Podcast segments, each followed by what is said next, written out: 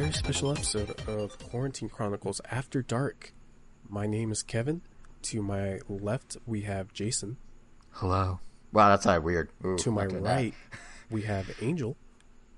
What's up? And on this episode of Quarantine Chronicles After Dark, we're going to talk about a lot of things. Why is it after dark, you ask? Because this might be one of the latest podcasts that we've ever recorded. Uh, as a trio. Good I save. Think, right? Good save. Yes, because Angel and I, I think the late... Angel, what's the latest we've done around Nintendo? Like twelve thirty at night after the Rhythm Heaven event years ago? Yeah, it was definitely after midnight. Yeah. But this is up there. And I don't this know, is up there.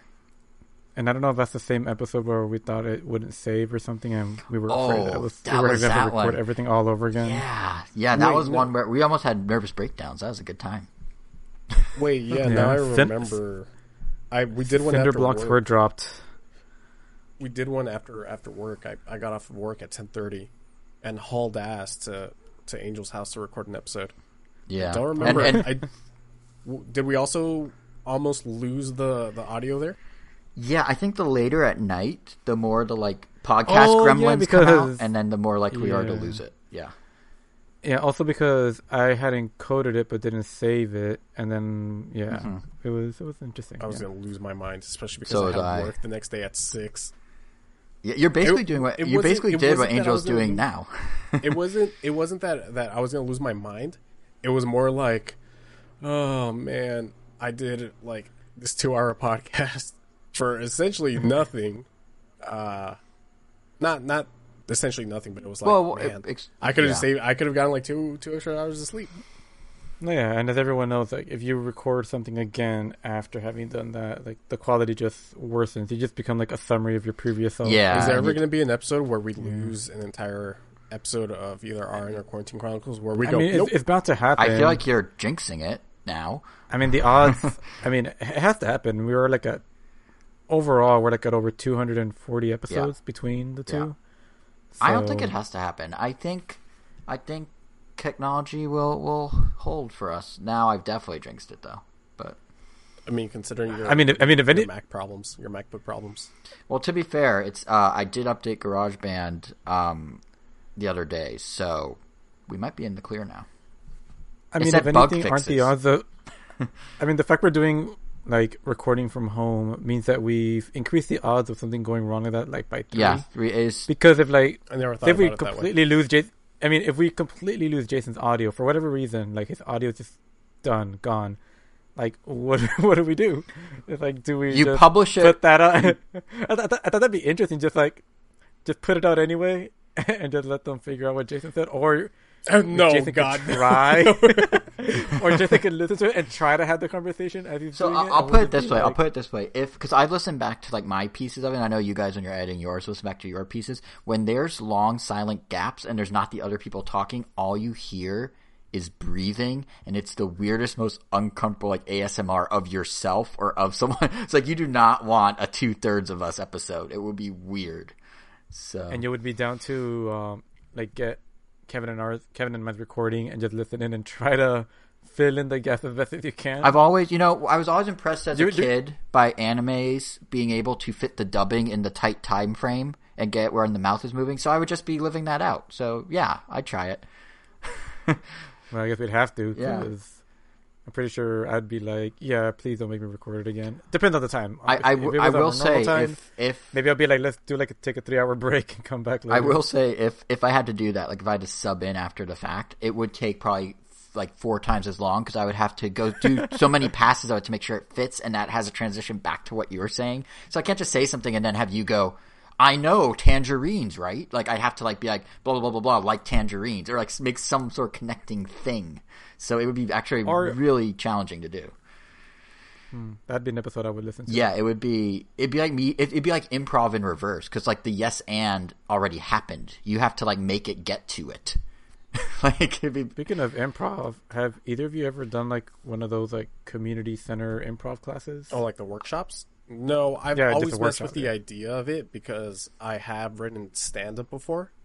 Just you like, have? like yeah, like like little five minute. Five minute bits that I am way too afraid to actually do in front of uh, no not proud of I'm way too afraid to actually do in front of a crowd, just huh. because bomb just because stories of bombing at you know at a at a comedy club are it's, they're not one in a million. It happens to everybody. It happens oh, yeah. to every yeah. famous comedian.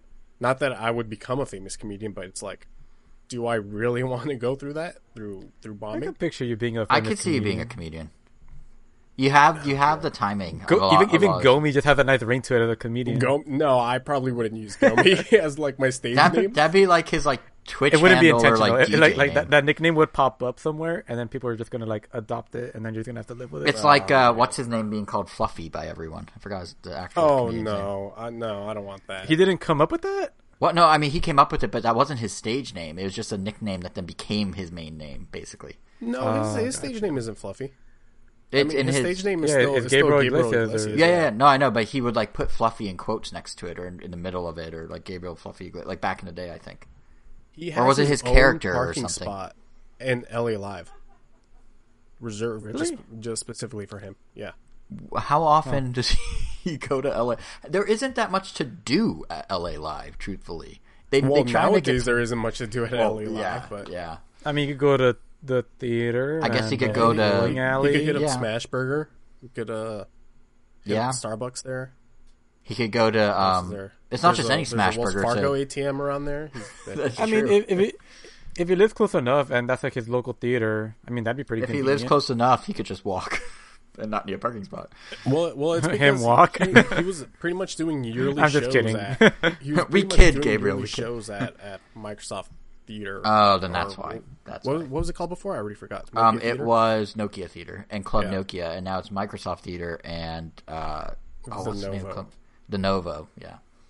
Yeah. Oh, well, huh. that was a that was a long tangent. We're good at it. How was your guys' week? But it's going by well, faster. I've noticed. Like, I didn't realize we're like on like month four of like yeah, because this would be episode seven, right? So I mean, we'd be on month four of the quarantine already, which like. It feels like it's been forever, but also like the pace is picking up a little. Do you guys I get that feel feeling? Like still, no, um, not at all. Hmm. Um, work was just getting busy, so the days just definitely pass by faster for That's me. That's kind of what I mean. But I also introduced a um, tournament series to my coworkers. Like I hosted a tournament among them, and that's been going great. Like we've been staying after work a little bit just to do some matches. Tournament, and what that's kind been of really fun. Um, Nidhogg two. So I, so in case some people have never played that game, um, Nidhogg two is a simple, I'll, I'll, I'll call it simple. It's a, it's like a side scroller. You just move left, right, and up, and then you have a jump button and an attack button. And the goal is to get past your opponent and just to make it all the way to the end. So if you're, if you start on the left side of the screen, you just want to keep going right, right, right, right, and vice versa. And Yeah, and whoever's on the left just wants to go... I mean, whoever's on the right wants to go to the left. And obviously, if you get past them, they will keep spawning in front of you to try to block you. But you just want to either jump over them, kill them, whatever it takes. It's a really simple game to pick up, but it just has a lot of nuance to it that just makes it really addicting. Although, it was on sale for the last two weeks for seven bucks. And I know it is on on every console, right? I've been playing it on Steam, I, but I, I know it's on Switch. And it's on PlayStation. I wouldn't be is it on Xbox? It's, on Xbox? It's probably I, on Xbox. I wouldn't be surprised. It's probably, yeah, it probably is. Yeah. I mean, the thing, the only thing about it that's kind of like a bummer that um, Nidhogg one had a, I really liked the, the art style of it. I mean, it was just like pixel art, but it was essentially fencing because in part one, you only had the the sword. And the way they were animated was just kind of funny. Because it was pretty much very simplistic pixel animation. But the sequel went way toony with it. Way stylized. Not necessarily... Like the, the like blobby monsters. Yeah, they, they look like Muppets. Like weird, fleshy Muppets. I don't know, it's kind of weird. It's just a... It's just very distinct. Like very, very distinct. Fleshy and, Muppets. And, and, I, and I would say it's like... The the art style alone is kind of polarizing. Like you either like it or you either like it or you hate it. But the game itself is still very sound. I mean, they introduced a bunch more weapons, a bunch more themes. I mean, it, it's just a very creative and fun game. The only thing that's kind of a bummer that I wish they had made it so that more people could play at once, but I guess you can't really, since it's just you're either going left or right. I mean, I guess it could be teams of two versus teams of two. I don't know. But kind of curious where they'll go with that, but I really like that game. Nidhogg two. Who is the developer of that? Now. um, I don't remember. I, I, I knew the name. It's like a, it's a weird name, but they've made some... The only other game I know they've made is some weird... You're like... Like the bar in... um. And I guess in Pong, we'll just call it the bar from Pong, and every time you press, and you can, the bar, you know, it's just like a line, because everything is pixels in that game, but you're moving through, I guess like a black void, and you're that bar, and are you trying? It's pretty much like a giant maze. You're just trying to get from one point to the other, but it's incri- apparently really difficult. It's just one of those games, but I don't know.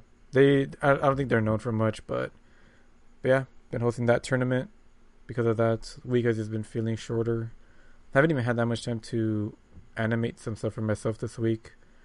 But I have put in some more time into Final Fantasy. I am now able to... I've made it to the point where I can now fly to any kingdom of my choosing. I think I'm level eighteen. Last I checked. So, still getting there. Finally have a little companion. It's a little wind-up toy ship that can follow me around, but... But then I see other people's companions. Like, they literally have a little golem from Dragon Quest. And I'm like, God damn it. Like, I wish I had that. Yeah, there was or... a Dragon Quest, uh, I guess, tie-in recently.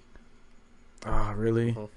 Did, did they give away any slimes? I don't know. I haven't seen any slimes in the game, so.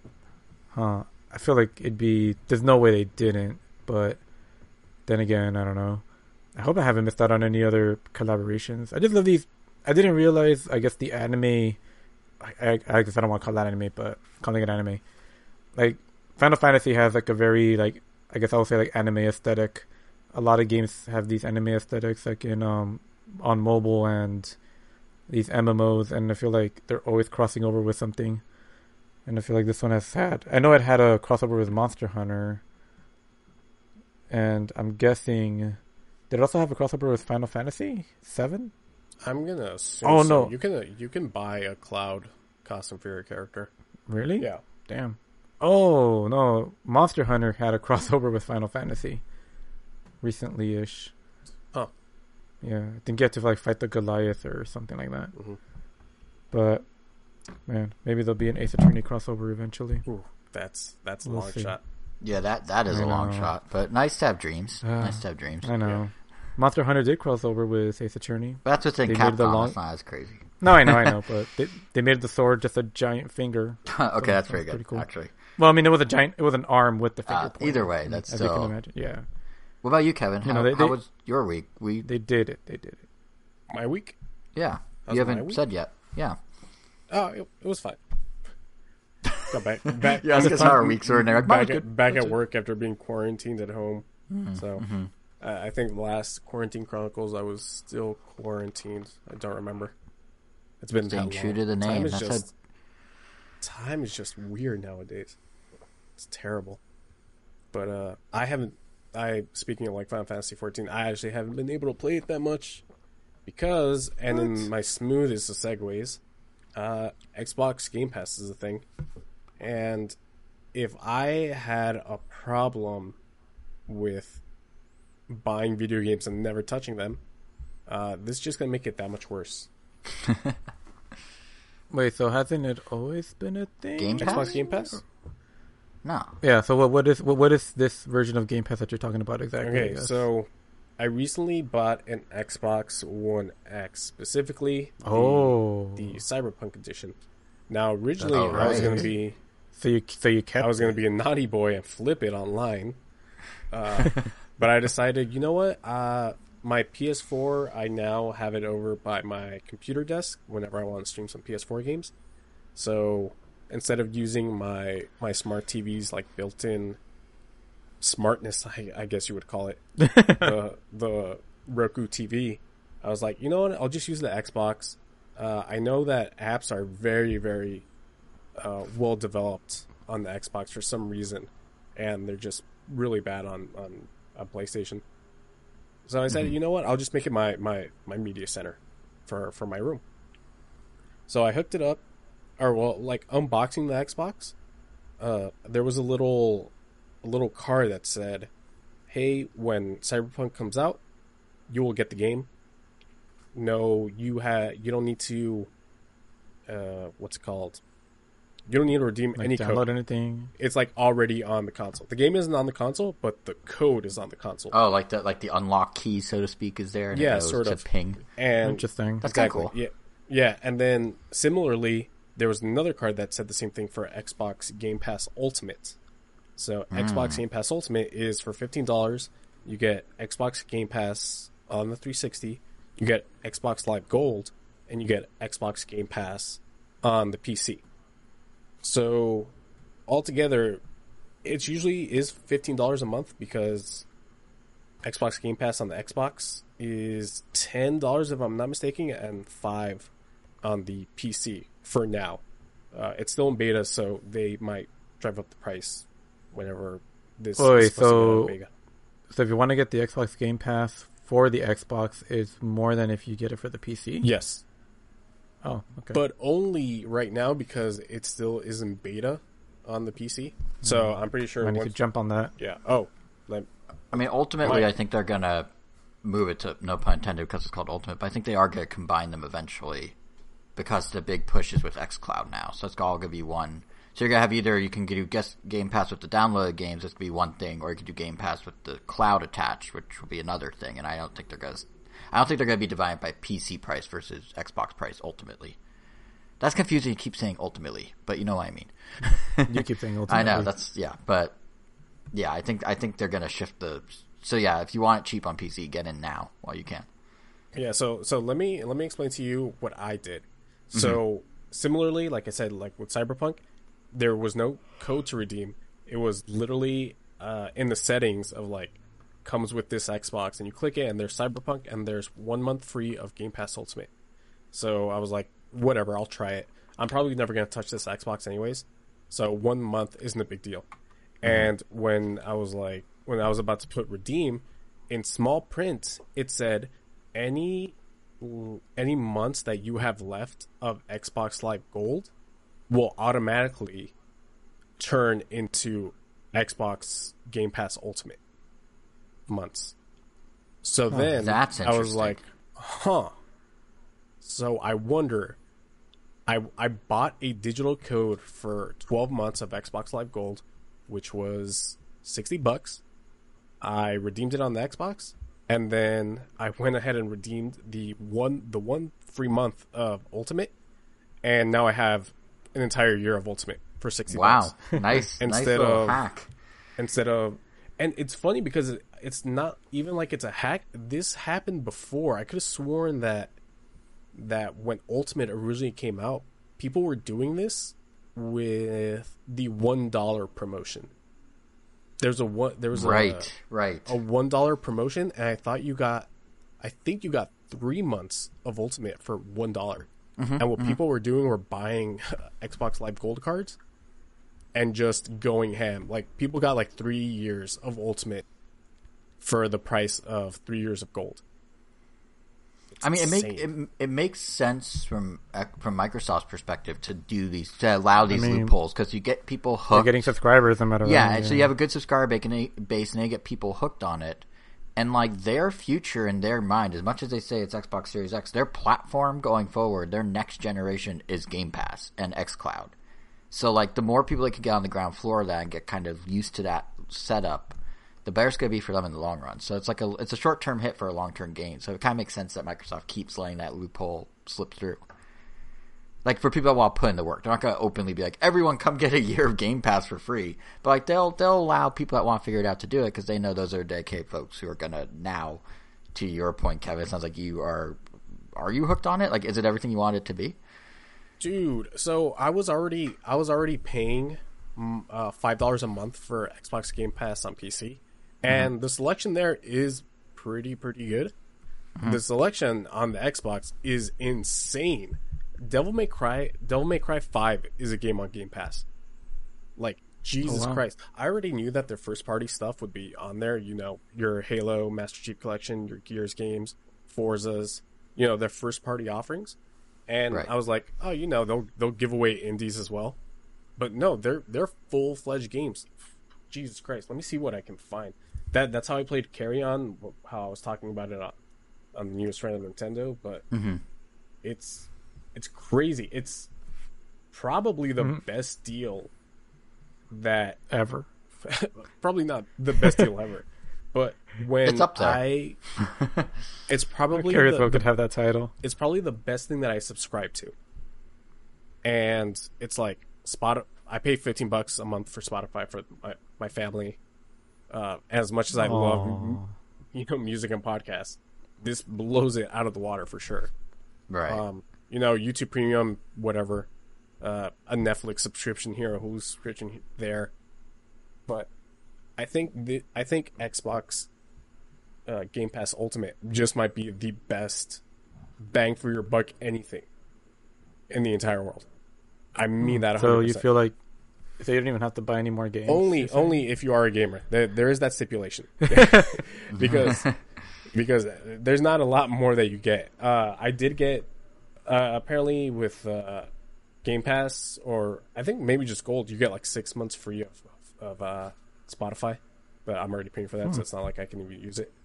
Mm-hmm. Uh, so you do get perks with uh, Game Pass Ultimate, but man, if you're a gamer, I... And you're if you're a P C gamer and an Xbox gamer, this is the best. I don't see why anybody wouldn't uh, wouldn't go ahead and do this. And Sony does have their version of it, kind of, with PlayStation Now. And I feel like it was almost the catalyst for Xbox Game Pass, because PlayStation Now it's it's also fifteen dollars a month, or I think they might have reduced the price to ten. But it's cloud gaming. In the same way that Stadia yeah. is. But mm-hmm. if Sony were to just allow you to download every game on PlayStation Now for ten bucks, they would have a killer rival on their hands, I, I feel like. But yeah, I think I that know, I think just that's stuck in their ways.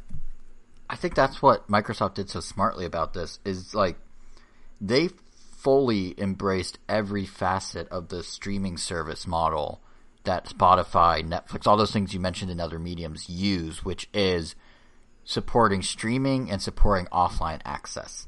And it doesn't sound like it'd be a big thing, but it makes all the difference. Like in gaming, especially where latency matters, right? Like being able to download the game turns what's an interesting idea into like a, based on what you're saying, like a must-have practically. So it, it's just interesting that like, um, because Stadia was trying it too, and you know, and there's like, on cloud back in the day and all those. It's interesting how everyone was like had different pieces of the puzzle, but Microsoft's the one that like put it together correctly, it seems like. You know what I mean? Yeah, absolutely. Like I'm looking at some of the games and some of them range from like Alan Wake, you know, it's an Xbox three sixty title, but it's, it's still a good one. Batman Arkham Knight. Like Jesus Christ. These, and yeah, some of these are older, but that still doesn't change the fact that I can play Devil May Cry five for essentially what was what translated to five dollars a month. They have Dragon Quest eleven on here. Jesus Christ, I'm like I'm like going through it's a lot through of games on P Cs. Really high profile games. Yeah, like it's insane. There, there. Don't get me wrong. There's there's indies. I'm looking at Hollow Knight, uh, Indivisible. Ooh, I might actually just give that a try because I like Skullgirls and I like those developers. All the Kingdom Hearts games are on here. Jesus Christ, this is, this is blowing my mind. It, it's listener, super impressive. Listener, do not touch Kingdom Hearts. Do, do not do it. Monster Hunter World is on here. My God. The P C game side isn't that isn't as great, but hey, I mean, you can play Fallout seventy-six if you want, I guess. But, we should. Man, um, yeah. I'm I'm saying this legitimately. What if we just cancel the rest of our topics for Quarantine Chronicles and you just keep reacting to what you're finding on Game Pass in real time for two hours? That would be spectacular. Don't get me wrong. There's some stinkers on here. Stranger Things three, the game. Come on. That one's actually, honestly, that's not that horrible. I tried it at PAX East. It's, it's kind of like a throwback uh, Super Nintendo, yeah. like Zombies Ate My Neighbors sort of vibe thing. It's not bad for what it is. Right. And, like, I can try Wolfenstein Youngblood on P C, like, how it was meant to be played, not on the Switch. Uh, thank you, Bethesda, for the code. Uh, but uh, now, yeah, it's it's an incredible deal. And I feel like it's been reiterated, reiterated Jesus. Reiterated? Yeah. Uh, plenty of times by the, the gaming media and people on Twitter.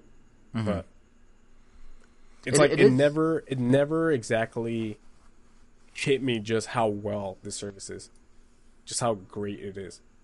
Until I saw all the games that you can play on your Xbox if you wanted to. It does make me wonder, like, what it means for the future of, like, the value of games and preservation of games. This is stuff we've talked about in Ram Nintendo back when these services were first starting and when there was rumors of Game Pass maybe making its way to Switch, which Microsoft is now saying they're not bringing it to non – to other consoles, while originally they were kind of considering it.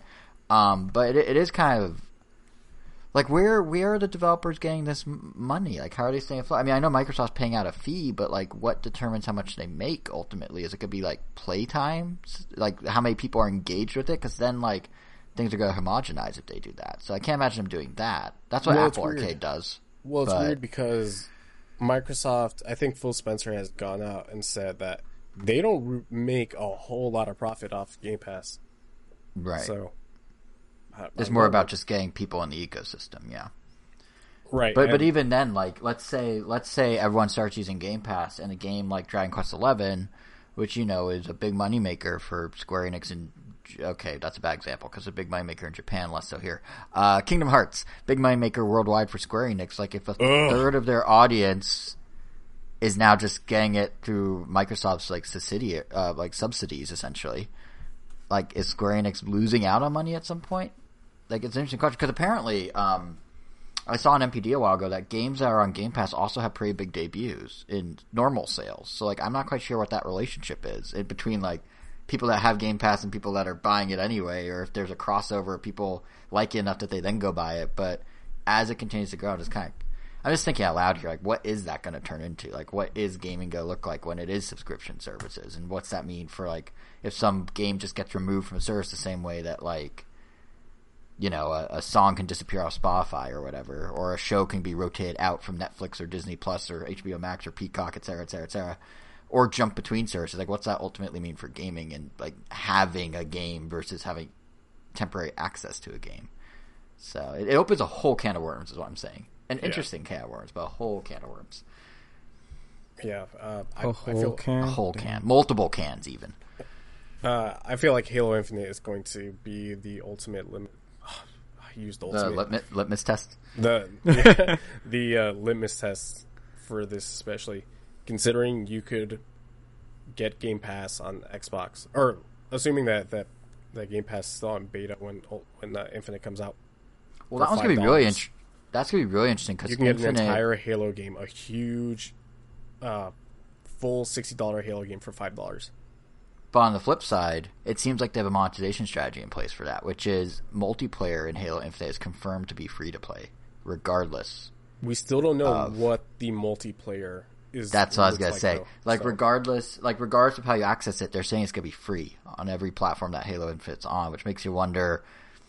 Are they going to be monetizing that? Is it going to be like, yeah, you get it for five bucks in Game Pass, but if you want to, like, really do Halo, like, in the free-to-play world, you got to buy the Season Pass, get access to all the latest thing. You know, like, there's ways I could it, – it's actually very parallel, weirdly, to, like, what just happened with Disney Plus where, um, you know, Disney's like, oh, it's six bucks for Disney Plus or seven bucks, but then if you want Mulan, that's thirty bucks, which, okay, I guess. It's like pay-per-view, sort of. I don't – But I like, I don't see what the big hubbub is around that. Uh, yeah, I don't necessarily think it's problematic because, like, if well, you're, I'm I'm done. I'm pretty much done talking about uh, Xbox Game Pass. You want to talk about that for a little bit? If you want, sure. Yeah, I've just the only parallel I was trying to draw there is like, I guess, um, like I don't think so. For those who don't know, just I guess we should just really quick. If you've somehow been living under a rock, it blew up everywhere. But Disney's saying Mulan's no longer coming. It blew up. How unfortunately timely. Is it unfortunately timely? What? Am I miss your your choice of words? Blew up. What? Oh, well, you know, I didn't oh. make the association. You made you made it weird. Uh, uh, just, just, just move on. Yeah. Anyway. Um. Yeah, but the uh. Well, I totally lost my train of thought. Thanks, Angel. Uh. Yeah. What I was gonna say is, you know, it, it caught on really quickly because everyone's like, oh, you pay seven bucks for Disney Plus, you're supposed to get access to everything a la carte. But now they're building a pay per view system on top of it. To access Mulan, which was originally going to be a theatrical release worldwide. It will still be internationally, but because the U S can't get its act together with coronavirus, they're doing it through Disney Plus instead. And they're charging thirty bucks You uh, get access to it. You pay the thirty bucks, you can watch it, and then you get keep being able to watch it as long as your subscription stays active with Disney Plus. And thirty bucks, in my opinion, for like a movie isn't bad, because you know if you go if two if you and one other person go see a movie, it's more than thirty bucks for two tickets and popcorn and whatnot. It's like fifty after all said and done. I mean, if anything, they're losing out of a whole family. Yeah, exactly. Function. So I don't quite understand the complaints about people saying, "Oh, that's such a ripoff." But I do get, and I think to tie it in with Xbox again, well, I think it's potentially a risk with how Game Pass develops, and I wouldn't be surprised if that's the monetization scheme down the road. I do get the concern of like, well, if you told me I pay this amount of money and I get everything, and then you're like, "Psych, actually, you need to pay more for this one thing." That's not the best feeling as the consumer. Like they kind of faked you out a little. Like, but it's not horrible, but... I feel like but, people, people have to understand that this, uh, this is, like, a special situation. Well, for now. it's They're saying it's a one-off for Mulan, but you don't just build an entire pay-per-view platform on top of your streaming platform for one-time use. Like, this is most like... Unless it bombs, they're going to do this with all their stuff. And likewise, you know, if... Let's go back to Halo again. Let's say they do free-to-play multiplayer and they do There's a season no way that they do this with, with Black Widow. No way. I don't know. Absolutely I don't think no. I don't. They I don't might think do it for like the New Mutants, but which that's, that's really? Well, you know what's weird? New Mutants is still coming. I mean, it's a prequel. No one cares about New prequels. Mutants is still coming to theaters a week before Mulan's original release date. So I don't know. Well, I think or not that, original, but newest a, release date. I think there was something in the in the uh, in the clause that that uh, everything that Fox was working on, Disney has to release theatrical. So oh. New Mutants, unfortunately, is. I hope it releases. What I in, feel like this bad month. For that movie's crew. It's been delayed no, so many times. No, I like. I mean, I'm this, not talking about. The, it's just like a running joke. No, I know, but that's why I feel bad about. It. I was like, never mind. Like maybe the movie isn't good. That seems to be the takeaway. And they had to do reshoots and say what you will about the cast, but I feel bad for the crew that like made that thing, like the actual crew behind everything, the set designers, the light, like all the cameramen, all that. Like they have this project. Maybe it was like their first big like. Ooh, like a Marvel movie project, and then it's just been, true. Like, literally in development hell for, like, three, four years. Yeah, and they true. Keep being like, no, I'm telling you, I have this movie. I swear, Mom and Dad, I was involved in a Marvel movie. I, I, it's real. It really is. I just can't show you, ever, because it keeps getting delayed. Right. But, yeah. Um, yeah, I don't know. Black, you might be right, right. Black Widow might be a Tenant source situation where they need it to be a big... popcorn flick type of thing to recoup the cost, um, or the creators may be that passionate about it. But I do think it's an interesting precedent it could set if it works across all formats, really. Because like at that point, what's to stop? You know, Spotify's really iterating on podcasts right now, and I don't think they're gonna start charging for podcasts. But what's to stop Spotify or someone from being like, "Hey, you have access to this music, but do you want our new digital form of a deluxe album? Well, that's gonna be a premium per deluxe thing you get, or whatever, whatever that means. I don't know. Maybe it's like a buck more, and you get like some cool interactive thing. But like this idea that like suddenly this the a la carte services may be. Um, a baseline that you then pay on top of, basically the cable model with pay-per-view. That that is you, interesting. I think you just nailed the, the I think you just nailed it on the head. It's it's a premium. Yeah, it's going to cost more. Right. Like, well, what is it that people just aren't understanding about that? I, I think it. I think it's just the. I wouldn't say fake out, but the. I guess fake out of like. I don't you, because I don't think it's the fear. I'm not seeing a lot of people saying like, "Oh man, they're doing this with Mulan. Imagine what they're going to do with." with with something else. People are saying like, no, I don't want I don't want to do this at all. Right. So like right. Well, which is essentially like if Mulan works, they don't want it to continue. If they don't want to do it I, at I, all, I that would like include I, future iterations. I feel like other... people are just complaining that it's thirty dollars, honestly. Not that this might be a slippery slope. I think it's just like literally now in the moment it's like, what? We're already paying seven dollars a month for this. seven dollars yeah. Isn't anything. Yeah, yeah, no, no. Disney, in terms Disney of recouping Plus costs, it should cost like, if we're being honest, it should be it should cost as much as Netflix.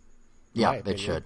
It Disney is, and and you know, Disney did that low price to get the insane. They hit their I think three year subscriber goal in six months or something. Yeah, it's crazy. Like they're at like sixty million or fifty million or some insane number, and you know that they're going to slowly creep up that price. Like. The same way Netflix did. Like, it's going to be twelve, thirteen bucks in a year or two, I'm sure. Unless maybe unless like maybe they do this premium thing instead. Maybe that's their strategy, so. Who knows? But yeah, I just I just thought, like, when one, it's funny that like gaming used to be you paid a flat rate for like access to online, like Xbox Live, but then every game you pay on top, and that was like considered fine. And then gaming's like, well, if we just gave you everything at once. Meanwhile, movies, which were all everything at once, are now like, well, what if we make you pay on top of the flat rate? It is kind of funny how they like switch places. But um, yeah, I, every time I hear Game Pass, I just think about Halo's free multiplayer and what does that mean? What is the Trojan horse in there? There's no way Microsoft is going to forever not make money on Halo. What? You don't think a corporation would just be nice just for the sake of being nice? Believe it or not, I do not. But that being uh, said, has there ever been? I feel like Microsoft is being very, very consumer friendly. There's something brewing. There's something brewing. They need to. They need to make money. You know, they got to pay off that forced TikTok purchase at some point. So they got to make that recoup that cost. Well, I guess. But yeah, but yeah, that's all I was gonna say about the Mulan thing, which is kind of the tie-in. No worries. Yeah, no worries. Uh, yeah. Angel, yo, explain to me what's happened this. Explain you what's happened this. Explain to him what's happened is. Explain to me what's happened is. Oh, oh, man! You're the one that put him in the docket. No, no, no! I know. I'm, I'm just hurting because like, Teppen was supposed to be the chosen one. Like, was it? Yes. how how could it not have been? Like, everything was going in its favor. Like, we've already I don't know established. If this, I don't how... know if this is sarcasm or not. Yeah. Like, we've already. So, for those that don't know, like. I'm going to be talking about Teppen, which is a card game, a digital card game Your by favorites? Capcom. Ooh, another which, favorite of yours? Which, which is literally, and the game is basically what Hearthstone is doing, but for all Capcom properties. You love Hearthstone. World of Warcraft. Exactly. It's like Capcom Smash Bros. In cards. Yeah, so you could pick a class, which are split into like six different classes, and you pick a different hero, and each hero has their own ability, so it's even taking it a few steps further than Hearthstone in some aspects. So you could play as Wesker, you could play as the Rathalos from Monster Hunter, as Ryu from Street Fighter, Dante from Devil May Cry. Like there's like Mega Man, there's a bunch of different characters, and they all have a really cool, gritty art style that's still in line with the characters that everyone just kind of fits. It's like they, they did what Smash Brothers does, where they all feel like they belong in the same universe, but they still retain their their I guess personalities. To, to be honest, I know it's just circumstance, but pairing Mega Man with the word gritty right after just gives me bad uh, Barman Act Zero flashbacks. Remember that game? Oh well, it was Mega Man X specifically. Oh well, that that's a little better. Okay, gritty. Yeah. I'm just picturing yeah. like Rush the Dog, but gritty, which doesn't. And work. and yeah, so you can imagine like when I first heard about this game, like. This was actually this game actually came out a year ago. We first played it at E three last year mm-hmm. and Comic-Con, and it just happened to be the end of the year anniversary because the app just was was just pinging me, and so I checked it out again, and I was like, all right, let's see what went wrong. Like, why haven't I replaced this with Hearthstone? I mean, I haven't replaced Hearthstone with this because it's perfect. Like characters I really care about in a digital card game format. Like, what's there not to love? And I'll get into that. So. Uh, right off the bat, like it, it's just designed like it's in its interface is kind of like probably my biggest sticking point. Like Hearthstone, which co- uh, coincidentally, I guess, also just had a new expansion release, Scholomance Academy, which added new mechanics to the game, new cards, and all that kind of stuff. So I've been actually, so I was playing both of them this week and just trying to trying to fall in love with Teppen, and it just not happening. So. Yeah, with Teppen, the interface is very much a free-to-play game interface, which I don't know why. Like, I think for me specifically, like it just really turns me off of a game whenever it's just like filled to the brim with like billboard ads.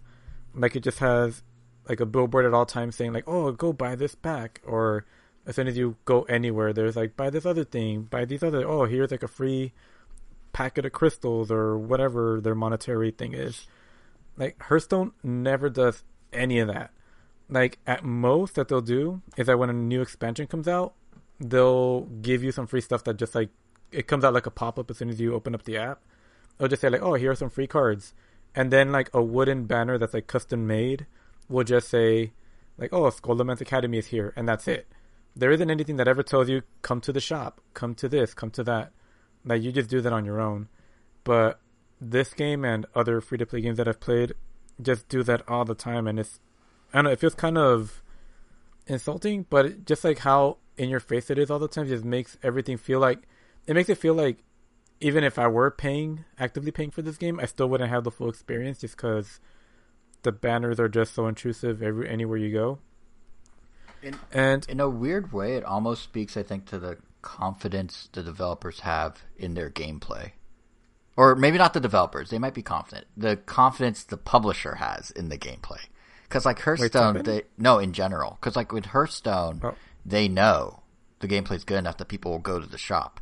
In a game where they have to be that aggressive with the market, it's kind of like, do they not trust their own gameplay mechanics enough to know it'll hook people? Are they yeah. concerned that like it's not good? Like it reminds me of what Ken was saying about Elder Scrolls Blades on uh, the normal brand Nintendo a couple episodes ago, where it's just like in your face, in your face, in your face. It's kind of like, dude, is someone on the business side aware that this like it doesn't have the stickiness it needs to? So they're like trying to compensate for gameplay issue, well, not issues, but like lacking quote unquote gameplay.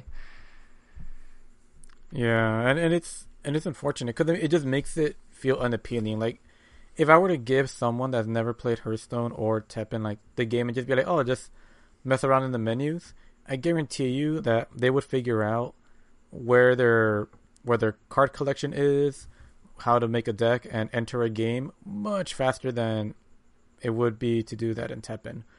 Just because everything is, I mean, honestly, like, I would, Blizzard, I mean, I can't really speak too much about their other games because I've only really played Hearthstone and just watch Overwatch. Um, but I feel like the way they designed the U I and the game in general, I guess to me, like, reminds me a lot about how Nintendo designs a lot of their games, or a lot of their interfaces. It's just very simple, extremely user-friendly, and it almost makes the game feel sometimes too easy or like kind of kiddie in a way. I don't know if it's like the right word to say, but it's just very, very easy to get around. Mm. And Teppen is definitely not like that. Like everything is just like a lot of, just a lot of text everywhere. There's like a lot of tiny little icons all over the place that you kind of have to hover over. And also just like quality of life things like in Hearthstone, whenever you're, um, for one thing, like if I'm playing a game and you have all the cards in front of you, I, if I tap a card, like the card just like enlarges a little so I could see it as I'm tapping it. And then as soon as I let go, it will shrink back down. So, you know, it's, it's incredibly, it's incredibly, um, what's the word I'm looking for? Um, user friendly? The, uh, not user friendly. Um, intuitive? The word people, intuitive. Yeah, there you go. I don't know why I was making on that word. It, everything is very intuitive. It kind of just works the way you would expect it to. Mm-hmm. Like when I'm like looking at my gallery of cards to build a new deck, I just tap and hold on a card and it'll just like zoom in, quickly scroll through them. I could even slide my finger across and it'll like enlarge them. But in Teppen, um, the cards, like you only see the portrait. You don't see the text. Because in Hearthstone, you see the text at all times. Like, like the whole card is a picture and text. When you play the card and it enters the battlefield, the text disappears and you just get like a an oval portrait of the monster just representing it. You don't see the text anymore unless you tap it. In Teppen, when you're playing a game, you don't see the text anywhere whatsoever at all. Like only like so you have to pretty much remember what everything does. And and I tell you, like for as many years as I've been playing Hearthstone, I still like to reread my effects or tap on what my opponent is doing because even yeah, most of the time you don't know what cards your opponent has or see those cards as often. You usually just really know your cards. Mm-hmm. And n- not being able to see what they do, like if I mean, when, as soon as they play something, it'll usually tell you what it does very briefly. But it seems to make way more sense just to give you the option to tap it at any time and just see what it does. And what makes it worse is that when you're in the gallery on Teppen, looking through your deck to see how you can make a new deck, um, when you tap on a card, it'll literally take you to another window or page with like the card zoomed in and the text on the side.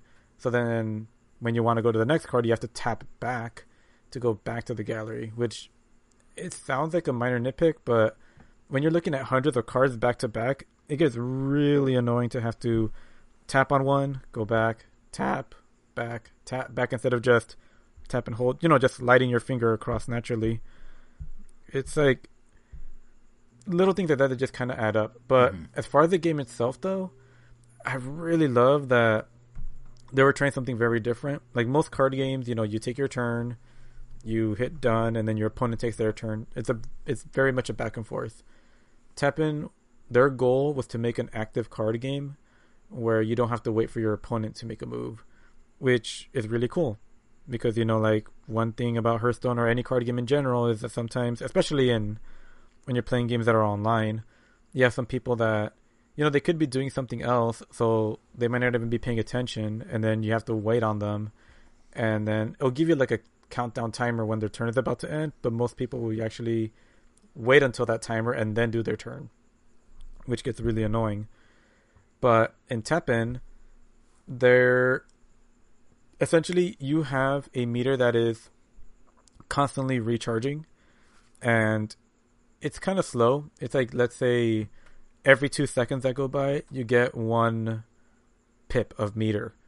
And you could use those pips of meter to spend on your card. So if I have a card that costs three, then you have to wait for the meter to reach three, and then when I play the three cost card, my meter will subtract by the cost of that card. And it, and as soon as you play it, the meter will start filling in again. So in a way that you, there is some waiting, but you're never really waiting mm-hmm. on your opponent. And the nice thing is that you could play your card on any one of three, I guess, slots. And then your card will automatically start attacking your opponent. And that will be represented by a bar that stretches across the screen. And when it reaches your opponent's side of the screen, they get the damage dealt. They, in turn, could play a monster to defend that row that your monster is in. And then the, their monster will take a hit. And that just kind of goes back and forth until somebody dies, and throw in special abilities for each character, and it's pretty cool. Like, it's, it's a really cool game.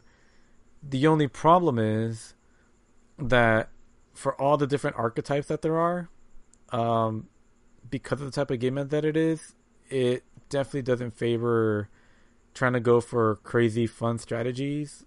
It you pretty much just want to play very low-cost cards, and just buff them up slowly over time, and then you win. Just because they'll, you get to play them right away, attack immediately, and the game just got boring really and fast. And there's why the billboards are all over the place. There had to be a reason. There it is. They didn't have a gameplay so, hook that's a, that's sticky enough. So, so like, the gameplay hook could have been fun, but because of the way, because of the type of game that it is, I mean, I don't know. I mean, I guess it'd be like if, I, I guess it's kind of like Melee. It's like, do you really want to see everyone just use Fox? I'm kind of exaggerating because Melee is a little more diverse, just a little. But it, it's not, no game is fun if you're just fighting the same character over and over and over and over again. Mm-hmm. And it's not fun to lose to that strategy, and I personally don't find playing that way fun because there's no diversity. You're just literally doing the same thing over and over again. Mm-hmm. I like playing decks that force me to adapt to situations and do other things that I may not have thought of, or find, you know, you know, just finding creative solutions to complex problems. And these are literally just like, you win immediately, or you make the game last a long time and you eventually lose because you run out of steam, because you're kind of going, yeah, you're blowing your your resources really fast. But uh, yeah, so Teppen, like, I gave it another shot. I feel like they just have to rework their U I, and that will do numbers for them. But for now, yeah, Hearthstone still has me, and even with their new, with the new expansion, which introduces like dual class cards, which are cool. Just like the way they're just really experimenting with their art, and I just love that them more so than any other card game are really like diving into the fact that it's digital. So you get a lot of crazy things where, like, you can, hmm, I guess what's a good example? So you could like essentially duplicate one card. Like, you can make twenty copies of a single card and add them to your deck. You wouldn't be able to do that on a real life card game, or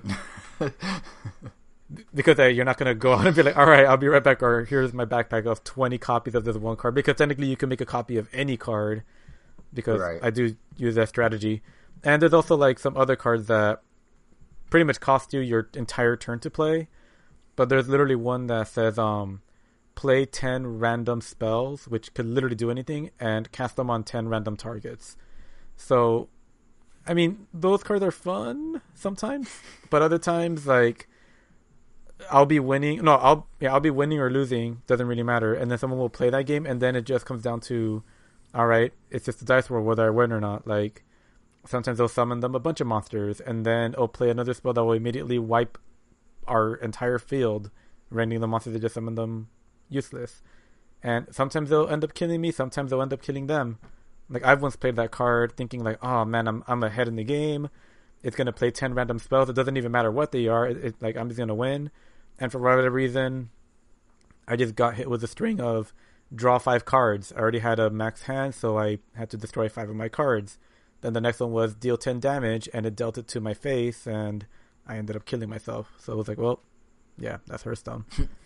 So there is some Mario Kart-ish aspects to it, but overall though, like, even though there is an R N G element, in the long run, the skill will win out. Mm-hmm. So while you may lose some matches, kind of ridiculously sometimes, they usually end up being points where you're like, oh man, that was crazy. Like, you don't really feel bad for losing in those instances, which is always fun. But in Teppen, unfortunately, like, nicely for them, they don't have any kind of R N G element. But because there's already a clear type of deck that's very dominant, like, yeah, it just doesn't feel really good to win or lose, unfortunately.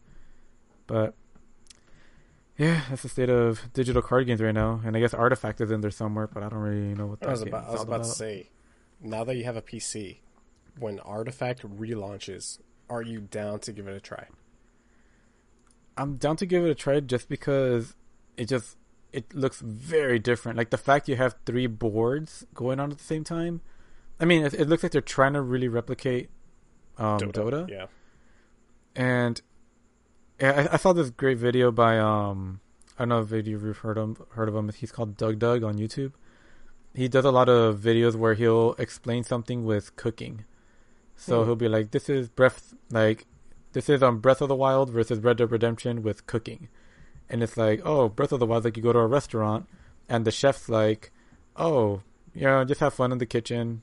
Um, and he doesn't even help you. So you might make some crappy food, but you might also make some good food, but you never really know what you're going to make. And then Red Dead Redemption is like, all right, here is the same kitchen, but everything is nicely labeled, and you end up making these really bomb tacos, but then the tacos are so bomb that you don't want to make anything else. Pretty much showing, his example was that they, you have many different ways to go and kill your opponents, but because like guns are just so powerful that you don't want to do anything else except just shoot them, so the game just becomes just a shooter. But yeah, he also does he compares Hearthstone with Artifact, and I thought it was a great video. Does a lot of those like that. But yeah, definitely down to give that one a try. I didn't realize, what do you mean by relaunching? Did it like oh, backtrack oh, or it something? Bombed. What happened? It bombed. it bombed. It bombed hard when it came out because the game there. cost twenty dollars. And then, excuse me, unlike Hearthstone where you, you know, you get cards for free, you had to pay mm-hmm. for like booster packs. That was the only way to get new cards. So they had a base price oh. and a per booster pack price? Yeah. Cause it, it what was, were they it was thinking? Something, it was Yikes. something like that, yeah. Yeah, because you do have to pay for booster packs in Hearthstone, but you can also spend in-game money. Like, when the expansion came out, I literally had enough in-game money that I've acquired just from playing the game to oh. open sixty packs, which is more than which is I guess fifty-five dollars worth of cards, because you could spend fifty bucks to get fifty-five packs, right? And yeah, and, and their in-game economy, you know, like you could dis- disintegrate a card for a quarter of its value, so you know, GameStop proportions. Mm-hmm. And then you could use that oh, no, dust that's still, to that's still much better than what GameStop that's is. Like yeah that's like quadruple GameStop. Well, yeah, then you use all that dust that you get from disintegrated cards to then create which any whichever card you want. So, in theory, you can completely survive easily off of that market. But I know in Artifact, um, it's a free market. Like, you can actually sell your card to the like to the public oh, yeah. and mm-hmm. buy your card to the public, but then you're at the mercy of the prices of the public, which kind of sucks yep. sometimes, I would imagine. And they took it back to the drawing board. And apparently it's been closed beta for a while now, but uh, huh? Yeah, so we'll see how that how that well, looks. I mean, at least they're trying. I'm, I'm sure Doug Doug will will make a video comparing old old uh, artifact no, artifact. artifact. Yeah. What oh yeah, like a restaurant like relaunching itself. Yeah, pretty much. yeah. yeah, I'm definitely curious then to check it out more so now when it relaunches. I just can't believe that was what Valve was working on. I just remember seeing like, oh, Valve's next game, and then like the trailer comes out, it's like, oh, well, it's gonna be like some fantasy thing, and then it's like Artifact, and everybody, the trading card yeah, game. and, and everybody cheered, and then the subtitle came out, uh, the a, Dota, a, card game. a Dota card game, and, and it got then real you quiet. The stadium go, oh, like like a collective moan from the crowd. Yeah, Valve. It is interesting, like how. I mean, I just always found it cool, and I guess kind of, I mean, I don't want to say the word reassuring, but, like, I remember playing a lot of Yu-Gi-Oh! In middle school, but I felt like the, I guess, intended age for the card game obviously skewed a little lower, but I still knew a lot of people that played it. Then I still played it in high school, and I think even college, and that's kind of, well, college is like around the time, around the time that I just stopped, just because it just became too much, but even then, you never really saw, like, the age group getting older, and I was kind of thinking, like, oh, man, like, it feels like way too late to play Magic the Gathering, because that game definitely skews a lot older. But when I checked out Hearthstone, I thought it was going to be kind of the same problem with Yu-Gi-Oh!, but I ended up being, like, pretty much very rest assured that, like, oh, when I went to, I guess they had fireside gatherings, pretty much places where you go meet up with other people that play Hearthstone when a new expansion releases. Right. And, they were, and they're literally held at bars.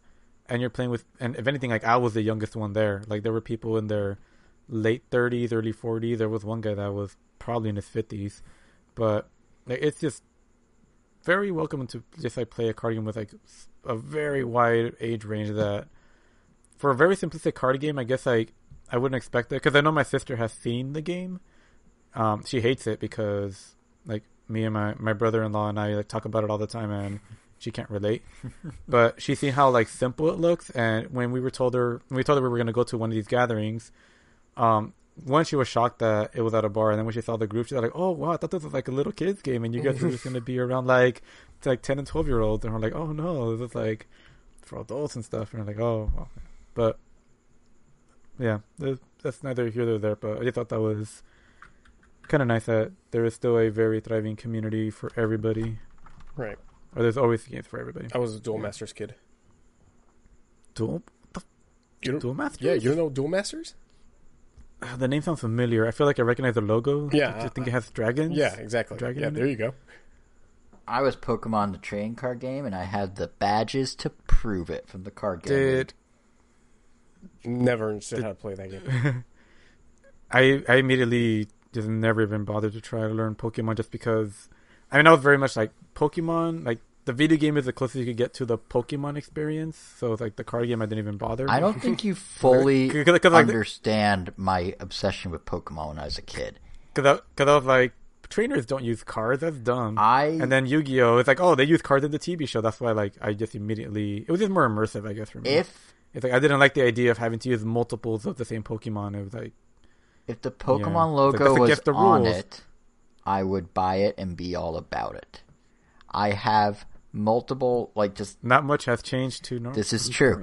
But no, I, I uh, have multiple just duffel bags uh, full of random Pokemon merch, books, toys, things, this, that, and the next thing. And I have, like, three thousand Pokemon cards. I did the Pokemon train card game. It helped out, like, my, my childhood best friend. Um, he was super into it, too. So we were, like, like we were together going through the, the Pokemon, like, craziness. But no, it was, like...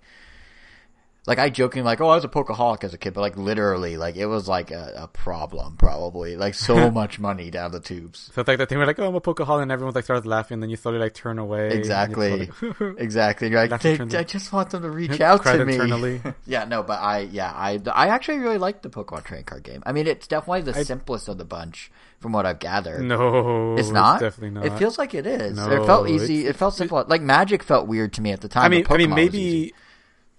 I mean, maybe back then, but, like, I tried getting into Pokemon, the trading card game, because they have a digital version of the app. Mm-hmm. And even though it's official, for whatever reason, they decide to use characters that straight up look like characters that would be in a knockoff version of this game. They look like fake. They look like fake anime characters. That's odd. It's like it's like you're using the official Pokemon license. Why not have characters that look like they belong in the Pokemon universe? They don't have to be actual characters. Right, right. But nope, they had to. They look like user-created anime avatars or something like that. Well, I think it's gotten more but, complicated. But yeah, that time. game is... Yeah, that game is... I would say it's pretty complex. I would say Hearthstone is definitely the easiest cardigan to learn right now. Pokemon is definitely more complex. Pokemon in nineteen ninety-nine through two thousand two was super, because like it boiled yeah. down to, you put Pokemon down to attack. You had energy that powered you, the you attacks, doc- and you had items that augmented what you were doing, and that was it. Now they have like E X cards, and they're introducing Mega Evolutions, oh, yeah. and they have like dual al- duality things, like two Pokemon. Like now it's complicated, but like when I played it, no, it yeah, was super and, and, mo- and most games, and it makes sense for a game that's been out that long. Yeah. I mean, just like because of power creep, cards that were once good back in the day and released on a standard like booster pack are now considered trash because a standard card nowadays is probably like an O P version, you know, like like people will tout about, like our generation might be like, oh man, Charizard is such a good card, but the people that play the game were like, oh, actually that card was kind of garbage, that was trash. Even it's all it, about the Entei yeah, dual like, X duality, yeah, like even in the meta, yeah. It's like, but yeah, like I mean, yeah, that game is definitely tough, and I know like Yu-Gi-Oh nowadays you need a doctorate to play it. oh but, my um, god, the new Yu-Gi-Oh cards, holy crap! Like, I, I, I've still been surprisingly, like, I watched this YouTube channel that just, like, does a bunch of top tens on Yu-Gi-Oh! I just love their editing and pacing.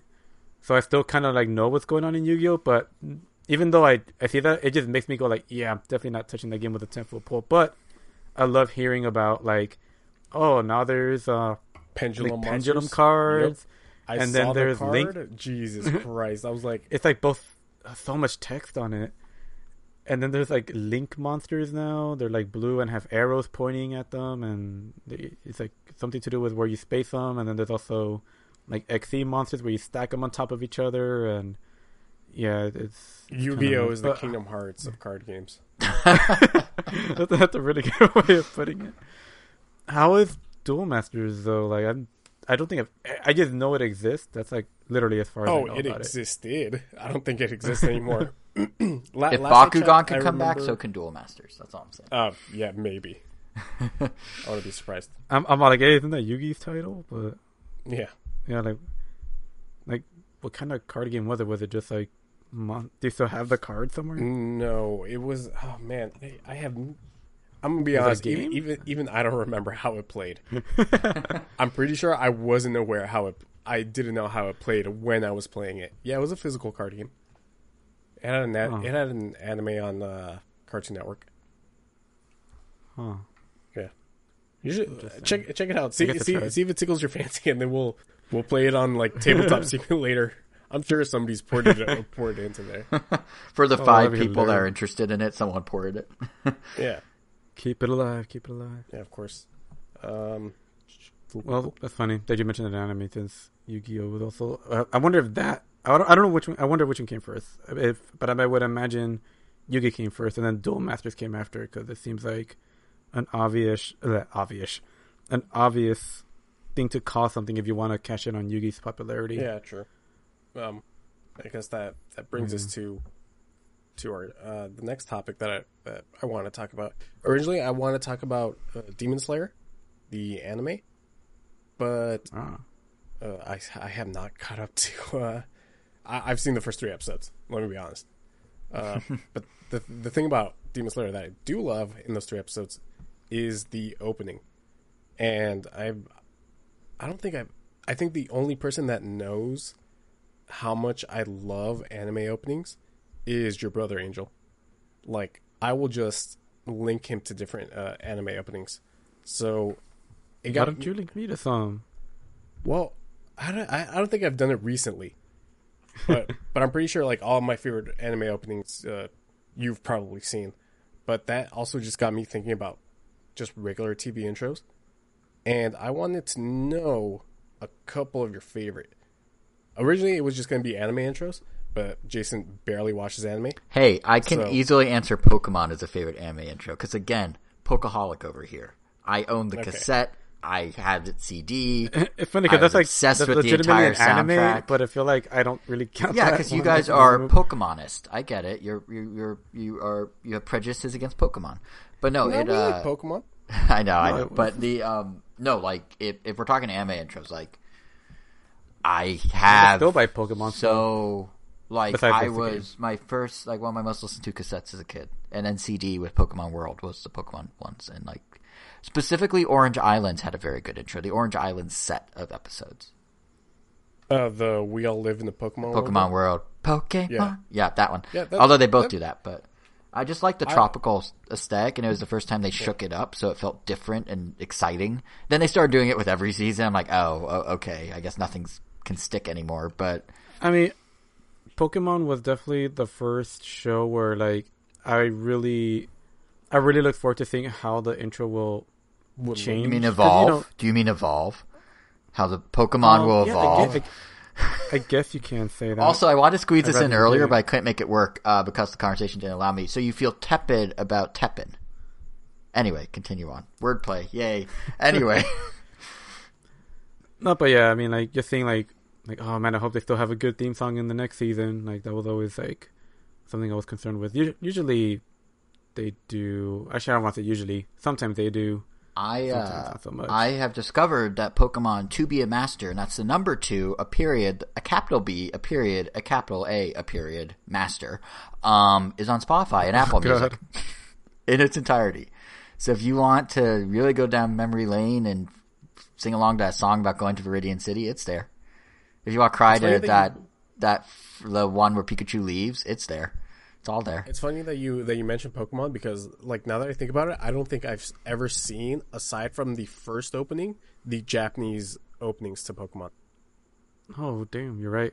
I haven't seen any of them. Yeah, I haven't, like, well, I haven't seen them out, but yeah, I haven't seen any. I remember seen the first one because I think the first opening for Pokemon did the PokéRap, like, with, mm. I think, most of the Pokemon, most of the first one hundred fifty. Wait, in the opening? They usually end the episode with it. No, no, no, no, in Japan. Oh, wait, the, the PokéRap was the intro? Ha- yeah, if I remember correctly. I haven't, I haven't seen it in forever. You're blowing my mind over here. I could have sworn that they did, or like they named a bunch of Pokemon in the in the intro. Huh. Hmm. I used to know most of the PokéRap. I only know a small sliver now off the top of my head, but I used to know like all of it. Did you know that jo- that Johto had a PokéRap? It did, and it was not as good. It's no, like wasn't it, it was the terrible. Po- was it the PokéRap? What? No, it wasn't. No, no, no, no, no, no, it wasn't that. No, it was an actual like sequel PokéRap, but it was like I mean that was an actual. Yeah, thing. It was. I remember, but that was kind of like making fun of like a self meta sort of thing. But this was um an actual like follow up song with a different beat. They had the same concept, and it was it was like when a one hit wonder is like, oh, I'm gonna have that second hit, and you could just see them trying to emulate the first hit. It just doesn't work, and then they're gone forever. It was kind of like that. Uh, like I just want to do a quick shout out to the best PokéRap, which is uh, Brian, Brian David Gilbert's PokéRap from okay. Polygon. Yeah, that one's that, great. That, oh, that, that, ten, that, thing, yeah. that ten minute masterpiece. It is it is worth watching, not just the masterpiece, but the panel where he like crafted it. Oh yeah, that the panel. Yeah, that, from that I think it was from Pat's. I'm, yeah, I'm going to talk about. I, I think I'm going to talk about that series in a, in a future episode of. Uh, Of Quarantine Chronicles. His, his Unraveled he, series on Polygon's YouTube channel is amazing. His Waluigi right one is so yeah. good. But we'll we'll get yeah. to that sometime, yeah. Yeah, but, but yeah, anime intros. Right. I hijacked it with the non yeah. the most non-anime anime. What are some actual ones you guys like? So... Well, in general? Well, we could start with anime and then bring it, bring it broader. True. Do you want to go first? Uh, I mean, off the top of my head, I know you were probably going to say one of these, but... um. I have to shout out the Mob Psycho ones. Yeah. Damn, like both. Just the fact they have two. I mean, it's only two seasons, and I think they're like each thirteen episodes yeah. or twelve. So the fact they have two intros that were not only both really great, but they feel like sequels to each other, which is also really cool. Like, damn, that's just a really good intro. Yeah, the first the first intro, I remember, because I watched the entire series with your brother. Uh, we, would, mm-hmm. we would just watch it on, on Crunchyroll, you know, my house, his house. Um. And I remember seeing the opening to the first season, which I think the first season opening is just called ninety-nine. Yeah. And, and usually, it's funny, I'm not a fan of when... So, Jason, I don't know if you know this, but Japanese hmm. openings for, like, animes, they use real songs. They're oh. they're not they're not usually made for the for the show. Like, yeah, they here. find songs from, like, artists. What a contrast yeah, they, they, from they the actually, West. They, they actually use... Um, Art, like Japanese artists, like famous Japanese artists for their openings. Interesting. So, so when you guys find an, an, an opening that resonates with you, like, is it because of the song or is it because of the style of the animation that goes with the song? If it's a song, both. not oh, well, of, oh, oh okay. well, well, it's both. But um, it, it's funny that I've my favorite, probably my favorite opening is the second season of, of Mob Psycho one hundred, which is ninety-nine point Yeah, ninety-nine point nine Is it ninety-nine point nine or ninety-nine point nine nine I think it's ninety-nine point nine It's ninety-nine point nine Yeah, ninety-nine point nine Uh, that song was that song is was specifically made, I'm pretty sure, for Mob Psycho, mm. and mm-hmm. like one uh, One Punch Man's uh, first opening, where at the beginning they just scream "One Punch." I I, I do not like that. Hero.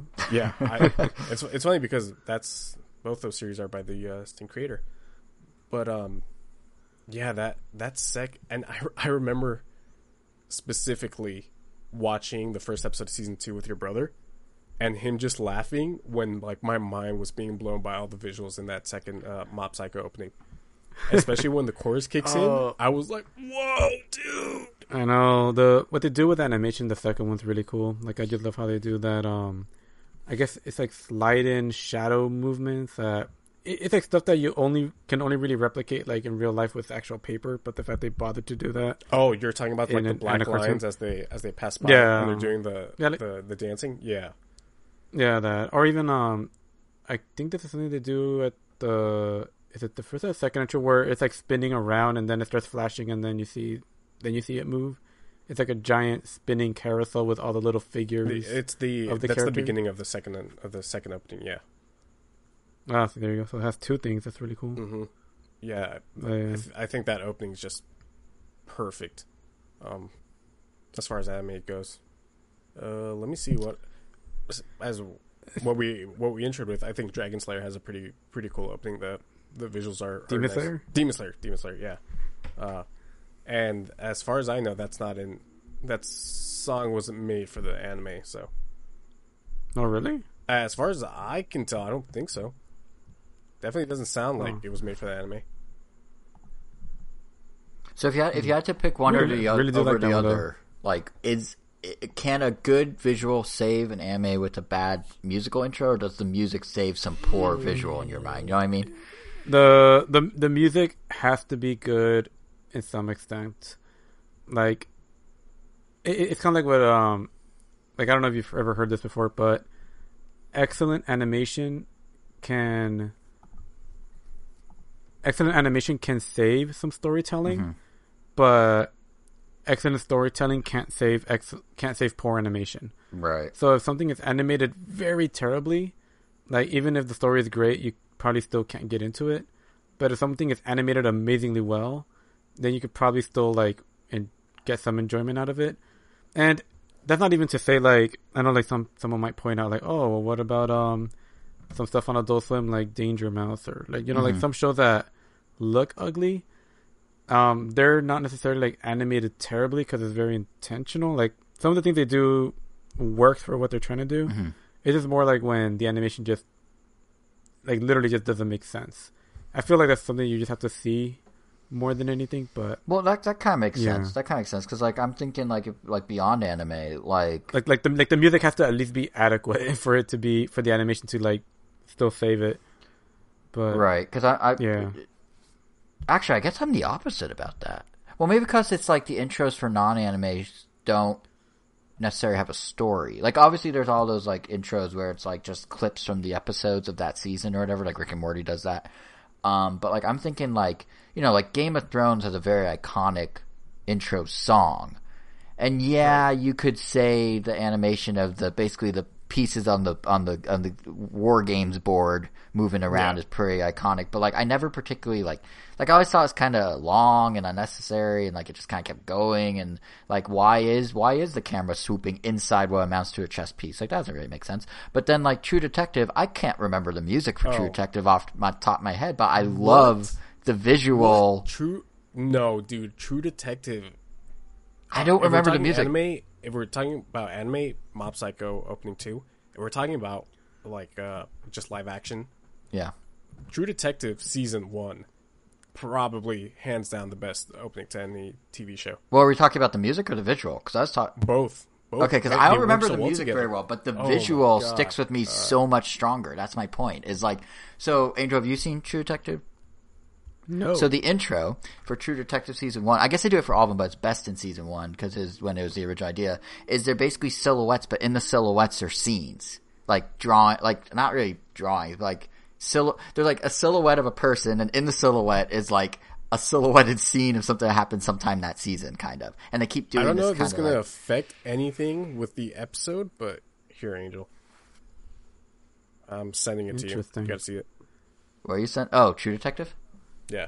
Yeah, no, it's really cool. But like that one, like, so like Game of Thrones, I can more quickly tell you, oh yeah, the music's like da da da da da da and all that. And I know exactly what happens, but True Detective to me is the better intro, even though I don't actually remember the music. Even well, though I know Detective... they, they marry well. But no, well, well, that's because like in anime, like the they sync. They Cause they're, they're, yeah, because they're oh, yeah, cause, yeah, cause they're always because they're always lyrical. Okay, it's like very, right. It's very rare that it's not lyrical. That's why the lyrics, you know, that's why the music is.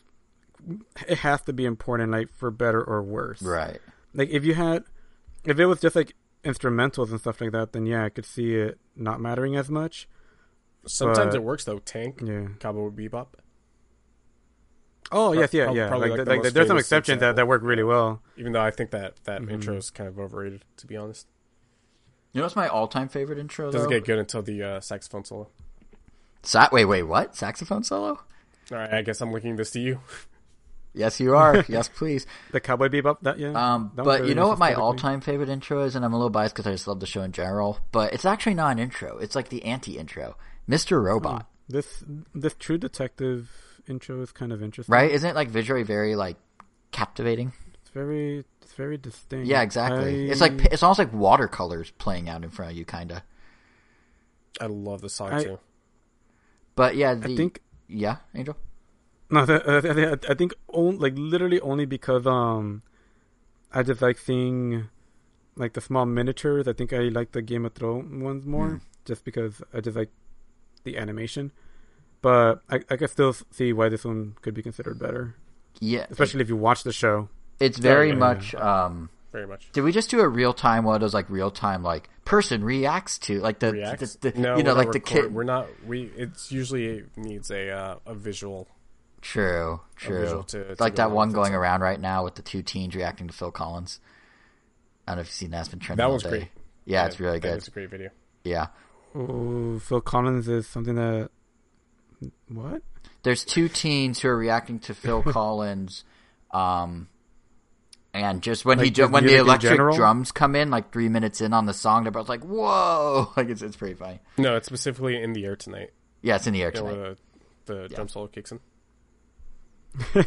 it's it's pretty great. It's pretty great, and they're like, "Yeah, it's pretty great." Um, but yeah, what Snar says, I get. I think my all time favorite intro actually isn't even an intro; it's a lack of an intro. Mister Robot. Like yeah, they the made Mister it Robot a point. Intros is, are pretty cool, especially yeah, when they like, they uh, integrate the the logo into the what they've only they only did that once, right? There was only one like time I think where they directly integrate it into the scene. But what they always yeah. try and do every single episode is like they'll have a scene play out, and instead of the cold open cutting to the intro, the cold open literally like pans over to a spot where the logo can appear. So either like pan up to the sky or like pan into a blank area, or like sometimes if it's a really dramatic scene, it'll just overlay like really suspensefully on top. Like there's one I think where they even had like horror strings right when the logo flashed. But it really they they go out of their way to make it feel like the logo drop is somehow part of the story itself, which is kind of cool. And there was one where they actually had it like on a physical thing in the episode. Um, but yeah, I, I, I always thought that was really cool. In part because everyone else always does intros, so having it. You know, and some will do just like I think Handmaid's Tale just flashes the logo, but to like kind of do it in a way that doesn't interrupt the story is really I thought kind of cool and different. No, yeah, I, I yeah. absolutely agree, especially with uh, with Mister Robot. I can't really think of a show that does that. Yeah, no one does it quite the same way. All. Yeah, yeah, and you know, and, it's funny because when you think back to, I mean, obviously it makes sense, but I guess like to Saturday morning cartoon era shows where everything has to be. Upbeat and just catchy as hell. They're just like earworm yeah. songs basically. Yeah. Like I couldn't really tell you a lot about like the actual animation that's going in because most of the time it's just showing you clips from the show. Mm-hmm. But you know, just like thinking off the top of my head, like the Ninja Turtles theme song, DuckTales, Animaniacs, Tailspin. I guess a lot of Disney stuff. Pinky in the Brain. And then like, Spider-Man, the X-Men cartoons. Oh, yeah. The Batman. Oh, the Batman animated series one was I cool just because it didn't have that one. Voc- I don't remember that one at all. It didn't have any vocals. It was just like, it was just like horns and then an explosion and then Batman stops two like bank robbers, and it's just very dark and moody. Like it really sets the tone for that series really, really well. Like that's one that I would definitely recommend someone like, to, like I recommend someone should rewatch that one if they can at some point. And like honestly, like but, the Hanna-Barbera cartoons, there's a whole like Scooby-Doo, Where Are You? Um, this one came. It, looking back on it, quite racist, but Hong Kong Phooey's intro was like that still is in my like I know that tune by heart still all these years later. Um, I love how like in my heart. in my heart. In my racist heart, I guess. No, but uh, it is super... Like, looking back on it, whew, that was racist. But, um... yeah, I mean, Hong Kong, whew, that was racist. But, um... yeah, it was just like there were so...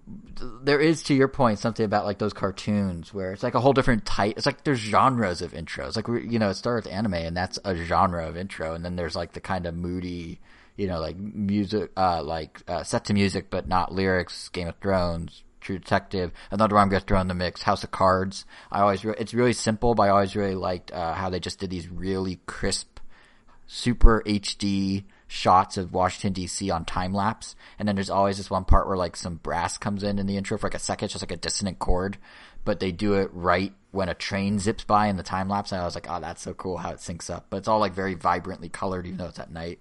So there's like that genre. And then there's Saturday morning cartoons, which I guess is what Pokemon's intro actually kind of falls into more than anime, but yeah, so it's it is interesting how there's then, like buckets. Yeah, because it's even like, I guess kind of going back to anime intros, like I never really watched Dragon Ball growing up, but like just the intro itself, like oh, I guess rock like the, Rock the Dragon with, or the other one, um, the other one, because I didn't even, I didn't even know there was a Rock the Dragon one because since I. randomly saw that show in Mexico, mm-hmm. you know, like where they didn't bother remaking anything. Oh, Chala. They still, yeah, they still did Chala, Hey Chala, just like a Spanish version. They're like, we're not gonna completely redo the intro. We're just gonna translate it, except that one part. Right. And yeah, so like, so, so that intro like always stuck with me, and I've always like just liked it just because it just became nostalgic at some point. And yeah, I don't know. I just think it's interesting how like sometimes even you could just love an intro for a show. And, and it, it almost makes me feel like whenever I hear that intro, it's like, I don't know, it's like I just, you know, you just really enjoy listening to it, that it kind of sometimes like want to seek it out in other Dragon Ball mediums. Like I feel like if, if I ever have any interest in Dragon Ball, it's because the intro got me there and not so much the other way around. And then when I heard the English one, I'm all like, oh, I mean, that's cool. But that that's not, not as, I mean, you know, it's very like rock and dragon, dragon, fight the dragon, but. Oh yeah, Rock the Dragon. Dragon they also had a, another one that another one that was pretty memorable, which was just an instrumental. Uh, but that was in the, the original Funimation dub of, of Dragon Ball Dragon Ball Z.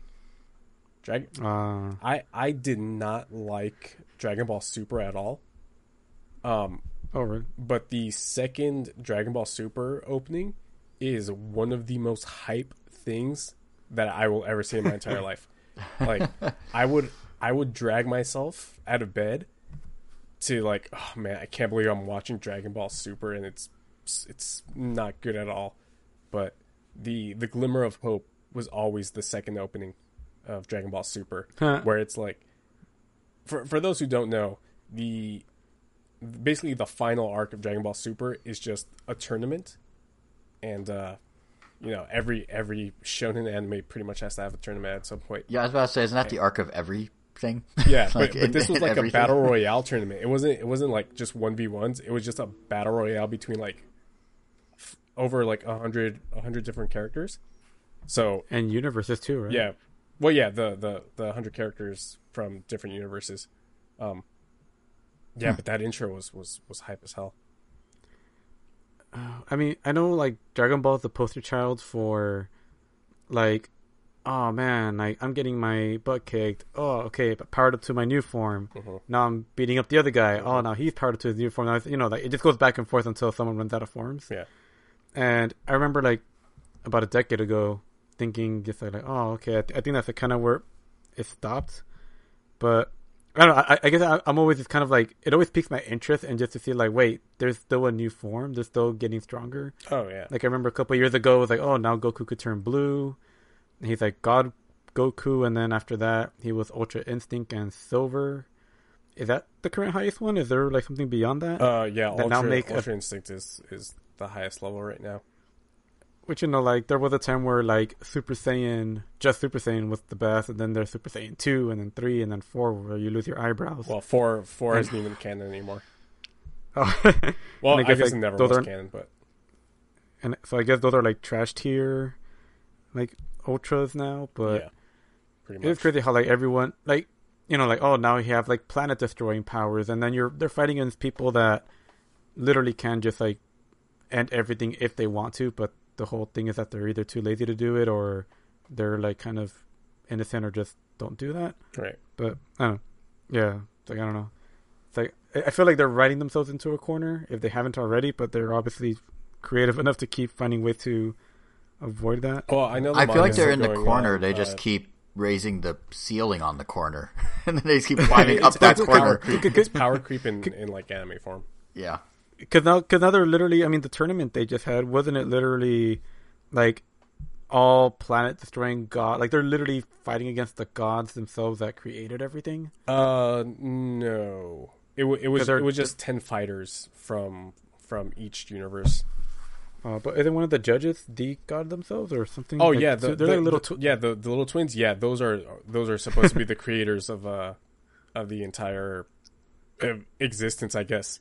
But uh, man, that show's bad. But that second intro, pretty pretty awesome. Uh, well, I got else? you to watch the rest of the series, ah, I guess. Yeah. Somehow. Unfortunately, what a waste of time Dragon Ball Super was. Jesus Christ. But that thirty-second intro at the start made it all worth it, huh? That what? That like thirty-second intro at the start of that waste Oh, of time. no, that's the that's the best thing about anime openings. They're a minute and thirty seconds Oh, that's long. true. They are pretty long. Except Pokemon, they're... which is more of a Saturday yeah, morning Yeah, then you cartoon. get the outro as well. And oh, yeah, the best and part is that if you really like... and oh, we didn't even the talk best about part is like, Oh, I know. Like those are like their own thing, too. And, I mean, one, one thing that I really love about the fact that when you find an anime intro song that you really like, usually you could rest assured like, oh, that means there's like a full song available, like usually on Spotify oh. or like some other thing. So it's always cool when you get to hear the full three minute version. It's like, oh, it's still going. Yeah, I've been listening to the, the Bleach openings for like on repeat the, the last week on Spotify, wh- whatever they have. Uh, the Bleach opening is also very good, even though that is a shonen anime. One of the one of the big mm. three. Yeah, but uh, that one's still going. No, so it got. I feel canceled. like Bleach was definitely like the weakest of the of the three. I guess of the ones that came out. Yeah, the ones that came like, out from it there. Naruto, One Piece, and Bleach. Uh, yeah, Bleach got canceled in two thousand thirteen, I think. But hmm. next year it's its twentieth anniversary, and they're going to adapt the final arc of the manga, which they didn't do. Huh. Yeah, so I am excited about that. Hopefully, I. I was also going to talk about, in, in talking about uh, Demon Slayer, I was going to talk about how I was like, oh, I should rewatch Bleach because I remember loving that show. But, uh, man, the animation is terrible. It's so bad. Especially when you compare really? it to, yeah, especially when you compare Damn. it to, to something like Demon Slayer or, or Mob Psycho. Uh, yeah, it's it's really mm. bad. Even even the late episodes are, are, are really, really bad. So... That's why I'm not fortunate to hear. Yeah, but I mean, hopefully it's uh, hopefully the uh, the final arc is animated much much better. I I can only hope. But uh, well, cool. Kind of on the opposite end of that, like I guess we're just talking about animated intros. Um, I guess in tradition with talking about the last movie I saw on my movie nights. Finally got around to watching The Patriot. Does, starting, does it have an you animated, make it sound like does it have like an intro? It was on the does, list, and you're like, "All right, I guess this is it. I'm finally watching it." Yeah, and d- does Mel Gibson sing at the start? You're the tie it, into it, the intro. It was on, like, wait, what? I mean, it, it was on my list. Like on oh, my, really? I, mean, I have a list. Yeah, I have a list of movies I want to watch just because I haven't seen. How them. did The Patriot get it, on that list? Like, I don't recall it being that like iconic of a movie of its era. Am I wrong? I know it's like a movie from that time, but I remember it being like one yeah, of the must-see movies. Yeah. Like if there's a Mel Gibson uh, movie that that that wouldn't it be? He is. It'd be like Braveheart. Braveheart. Yeah. Yeah. Have you seen Braveheart? It's not so much. Mm, no. And yet the yeah, Patriot. I feel like you should have seen list. Braveheart instead of the Patriot, honestly. But but all right. It, it, it's not it's not so much that um like that one had a lot of notoriety. It was sometimes it's just a lot of movies that like this one I know was playing when I was in the room, and this is a movie I've been wanting to get around to watching, mm. mm-hmm. especially because um I knew um like my sister really liked it and I know my dad really liked it, so I just kind of want to see like why they liked it in particular, mm-hmm. not so much like why. Well, I guess not not like other movies where I want to see what the whole fuss was about that the whole world was talking about. This one was more like why did my dad in particular like it, or mm-hmm. why did my sister remember really liking so you're, it. You're looking at the micro fuss instead of the macro fuss about it. Yeah, because in the because in the olden days, like I mean, yeah, if it wasn't animated, I did not care. So the like, olden days, I was and even like if three years it, ago. Yeah, like like I I would just still find it like very I would just find it boring, especially like anything that has to do with history. But I mean, no, yeah, I, I, ended I feel up, you. Yeah, that makes sense. But I ended up, but I still ended up really enjoying this movie. Oh, right, um, well, I, I mean, I mean the. The the Gibster. Um, nope. The, nope. The Gibster. Nope. Just gonna nope that one right there. Just cross that off the list. I mean, ignoring like everything he's done. I mean, just looking at you know his performance in that movie and ignoring everything else. Um, I mean, I, I thought I thought he did a good job. Like he actually had something that like stuck with me more than anything else, I feel. Was that he had like one of the most like realistic cries I've ever seen in a movie when his like, son dies at the uh, spoilers for spoilers for a movie from like nineteen ninety-eight. Yeah, when, when his son gets his son, it, was it Joseph Gordon-Levitt? I feel like it was mm, right. No, no, no, no. It wasn't Joseph Gordon. It, it was John Connor. Whoever played John Connor. I'm looking it up. Don't oh, you worry. That's right. From from two thousand two. Well, no, not not not when he died. When his other son died. When Wait. um the Joker died. The jo- what? What are you? T- now I'm lost. Heath Ledger is who he's talking about. Heath Ledger. Who who dies in in the Patriot at the beginning? The John Connor. So he dies in the beginning, and yeah, he gets sad, but it doesn't go into full on cry. Like pretty much like when when John Connor dies and prevents and and and I guess like you know leading the way to Skynet. Um, Mel Gibson gets really mad, and that's he, he pretty much goes into immediately goes into Rambo mode as soon as his son dies. So he doesn't really have like a moment to cry. He just kills off a bunch of people and becomes that legend that eventually has a payoff later on. But when his other son, Mark Hamill, when the Joker dies to Captain Hook, because that is wait wait hold on okay, no no no no no no no wait um, wait the Joker in Patriot is Heath Ledger, not Mark Hamill. Wrong Joker. You're very confused. I'm very confused. No. Mark Hamill. Wait, no. What What are you talking? No, wasn't Mark Hamill. Didn't you just say Mark Hamill? Yeah, you said no, Mark I Hamill. Said, you, ha- you said Mark Hamill. You meant you Heath Ledger. Said you said, said Mark Hamill. No. We both I said the, roll I, back the tape. I, oh, maybe I said Mark you Hamill. Did. But anyway, when the Joker kills Hook. Oh, no. When the Joker gets killed by Captain Hook. That's when he gives off a very realistic cry. I, have a, I don't know the name of the actor. I have a new idea plays, for the podcast. Sorry but he play, to cut you off real quick. Instead of Kevin listing off Xbox Game Pass things for two hours, could we just get you describing movies using the characters from other movies? Yeah, it's not, not confusing at all. All right, when Mark Hamill's character... Nope. Actually, Mark Hamill. when, Heath Ledger, when Heath Ledger's character is killed by... the actor that plays Captain Hook in a Peter Pan remake that isn't associated with Disney. Yeah, it's Hook. Just like a live action Peter Pan. No, it's not called Hook. It's called Peter Pan. Hook is, is the one with... Hook is the Hook, one with the Robin movie, Williams. Yeah, right, Hook right. is the one with Robin Williams. The one I'm talking about is called Peter Pan, and Captain Hook is played by this dude who also plays the father in that same Peter Pan movie. He plays both the father and Captain Hook. Oh, it's Jason Isaacs. I love oh yeah, Jason Isaacs. Yeah, I'm, I'm... wait. You've seen that Peter Pan movie? No, I'm I'm on the Wikipedia because I've just lost as to who you're talking about. Yeah, and I'm on IMDb trying to piece this together in real time. All right, so Mel Gibson, his the Gibster, yeah, the, the Gibster, he loses John Connor to Hook. And then no, the Joker he, gets no, it. No, he loses the Joker.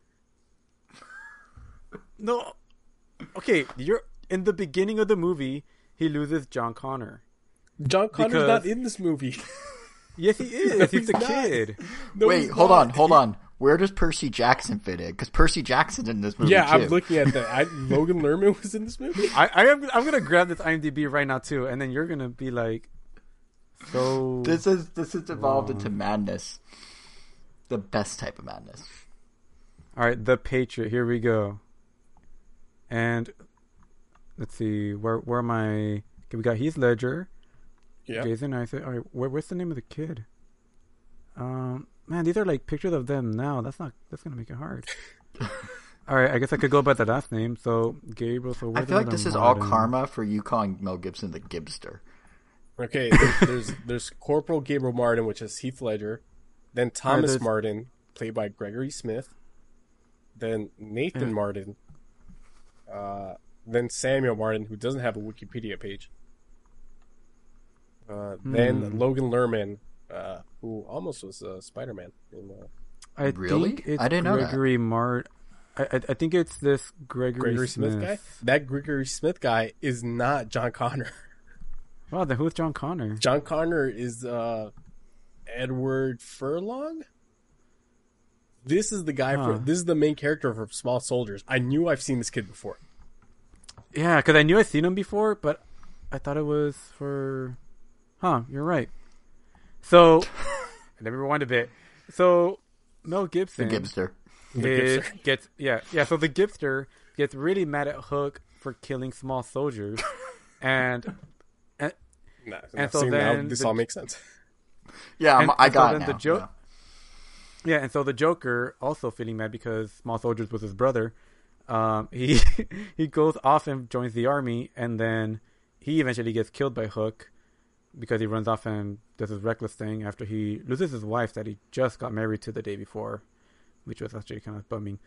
But and, and just for yeah, clarity, so when, it, it's pencil trick Joker, not cartoon Joker. For anyone that's thinking the wrong Joker, it's important to specify. And it's also not basketball courtside Joker either. That's a different Joker. Continue, please. It's also not Jared Leto. Yeah, he hasn't got a special title. and so when what. And so, when What a Woman Wants finds the Joker... Hold up, he... hold up. That's the name of the movie, isn't it? What, what, what, what, what, what... Mel Gibson started What a Woman Wants. Sorry, that... That's when he gives a very realistic cry. It's a very ugly cry, but... It actually feels like it, that's how an actual person cries, not like your typical movie cries. Like it actually felt like he actually developed. He had like a strong connection to him. I just, it, I just really believed it, and yeah, I mean that.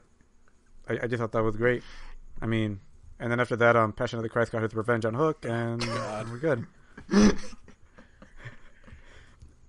You're crying. Even, I'm literally he's, tearing up with laughter. He's Mad that. Max. You didn't even use that.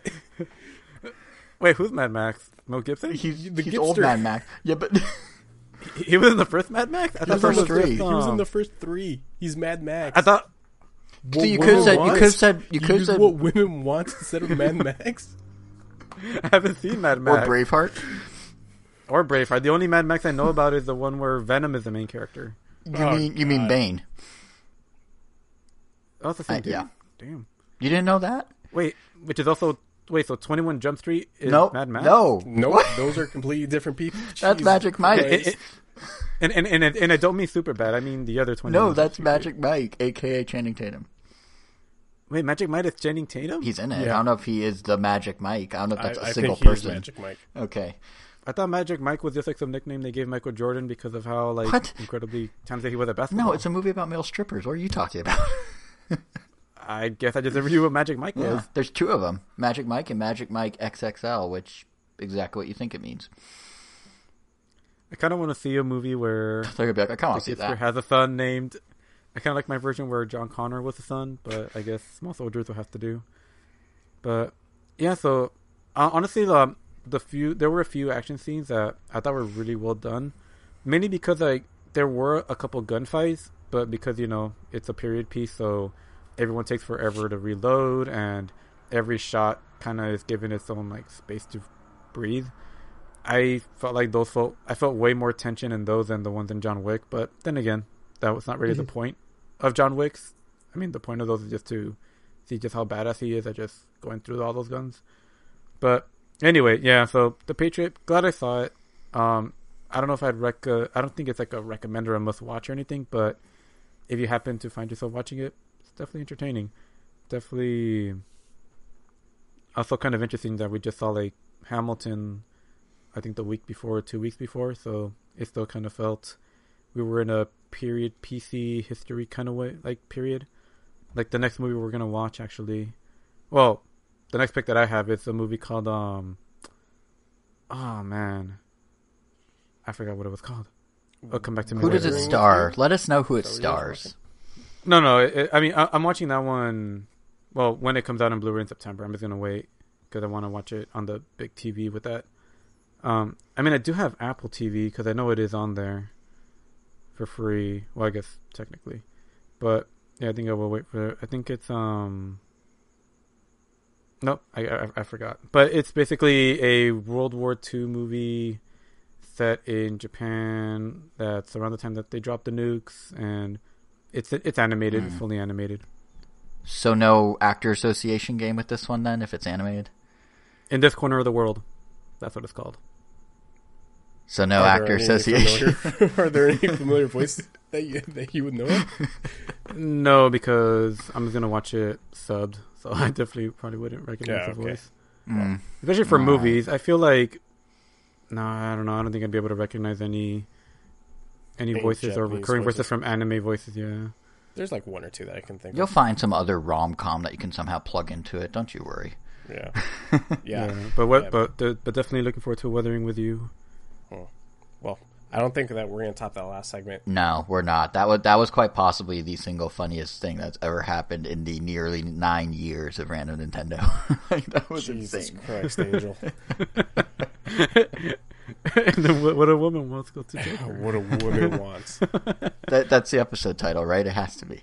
What a woman or is that wants? Spoiling the joke? Or is that spoiling? That, the that joke? Might be spoiling the joke. All right, maybe we, maybe uh, that's we'll, a little, little we'll, secret we'll nugget for people that listen to that. I can't believe um.